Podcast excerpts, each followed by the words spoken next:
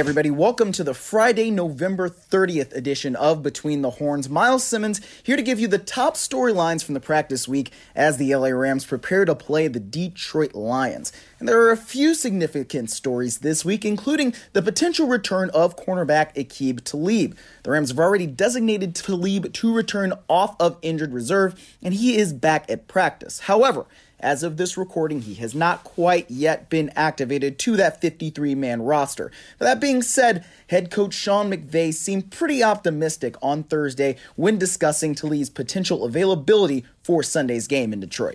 Yeah, I think the anticipation is we'd like that to be able to happen. You know, what does that mean in terms of snap count? Uh, what exactly that role is? You know, really, it, it is uh, something that we're going to continue to evaluate based on the way that his ankle responds. If things go the way that we anticipate, we hope, and, and what we expect, then, then I think you can expect to see him playing. How much will, will be determined as the week progresses. With the rain in the LA area on Thursday, Los Angeles actually had to alter its weekly schedule a bit. So the Rams had their most strenuous practice of the week on Wednesday instead of Thursday as they usually do it. So that actually allowed Los Angeles to gauge Talib's ankle and how it would respond earlier in the week. And according to McVay, Talib got through Wednesday's practice pretty well. Yeah, he did a good job. You know, he, he, did a nice job. I think he got more and more comfortable as the practice progressed, which was a positive thing. Where, you know, typically you wonder, do you actually feel like it starts to bother you as it progresses? And it was the exact opposite. So, um, you know, he's a guy that he's played a lot of football. He's got such a good feel, but his presence out there is is such a big boost to our football team. As far as what that means for his role this weekend, uh, we're figuring that out. You know, as the week progresses. But it was definitely a, a very good step in the right direction with the way yesterday went. Defensive coordinator Wade Phillips has a lot of familiarity with Talib given their history together winning the Super Bowl in Denver. And Phillips said that one of the best parts about the corner is how upfront he is about how he's feeling. That gives Phillips and the rest of the staff a sense of trust.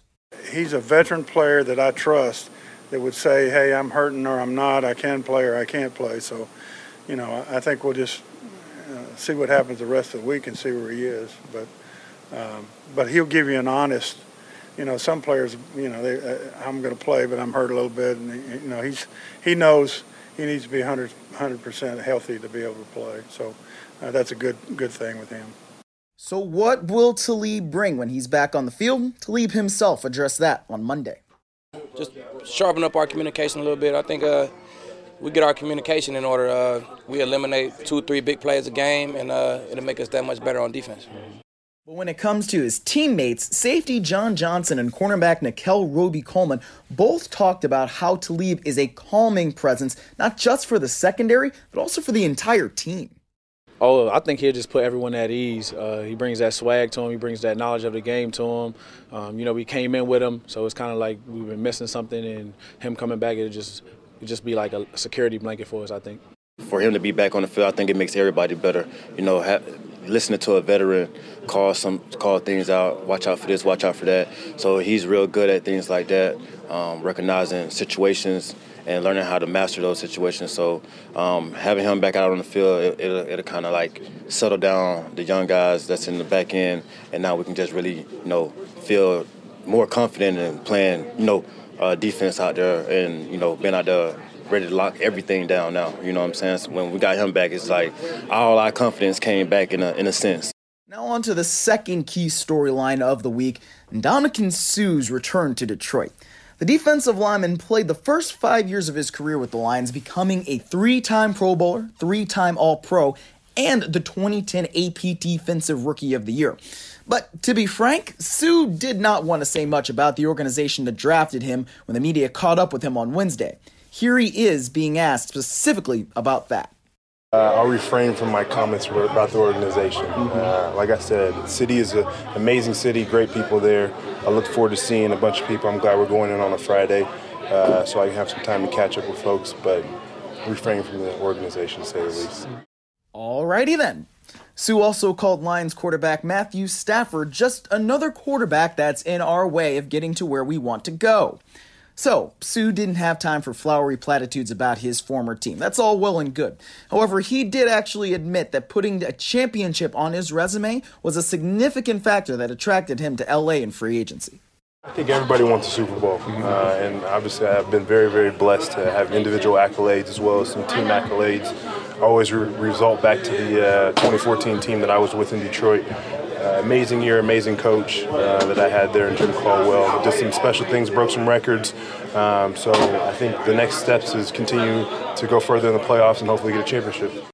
And finally, the Rams have a chance to clinch the NFC West this weekend. That'll happen with a win against Detroit or a Seattle loss to San Francisco.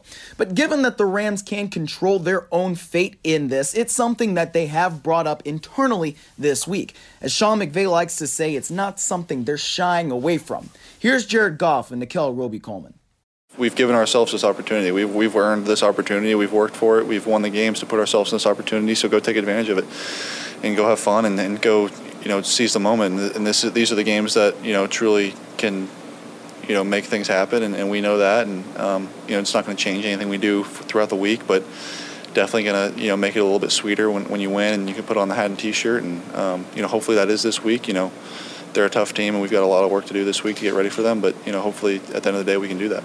It's definitely been um, on top of our to-do list. This is one of the goals that we've been trying to accomplish this whole season. Um, the fact that it came at week 13 is a good thing. Um, we control our destiny. So uh, coming out here, beating the teams we're supposed to beat, that's that's uh, that's vital. That'll do it for this Friday, November 30th edition of Between the Horns. I'm Myles Simmons, and thanks everybody for listening. For all the latest Rams news and updates, be sure to download the Rams mobile app. DeMarco Farr and I will see you for Rams pregame live at about 9:25 Pacific time on Sunday. You can check that out on Facebook or Twitter. And then kickoff at Ford Field in Detroit, scheduled for 10 a.m. on Fox and ESPN LA. You can check out that call with JB Long, MJD, and DeMarco Farr. Have a great one, everybody.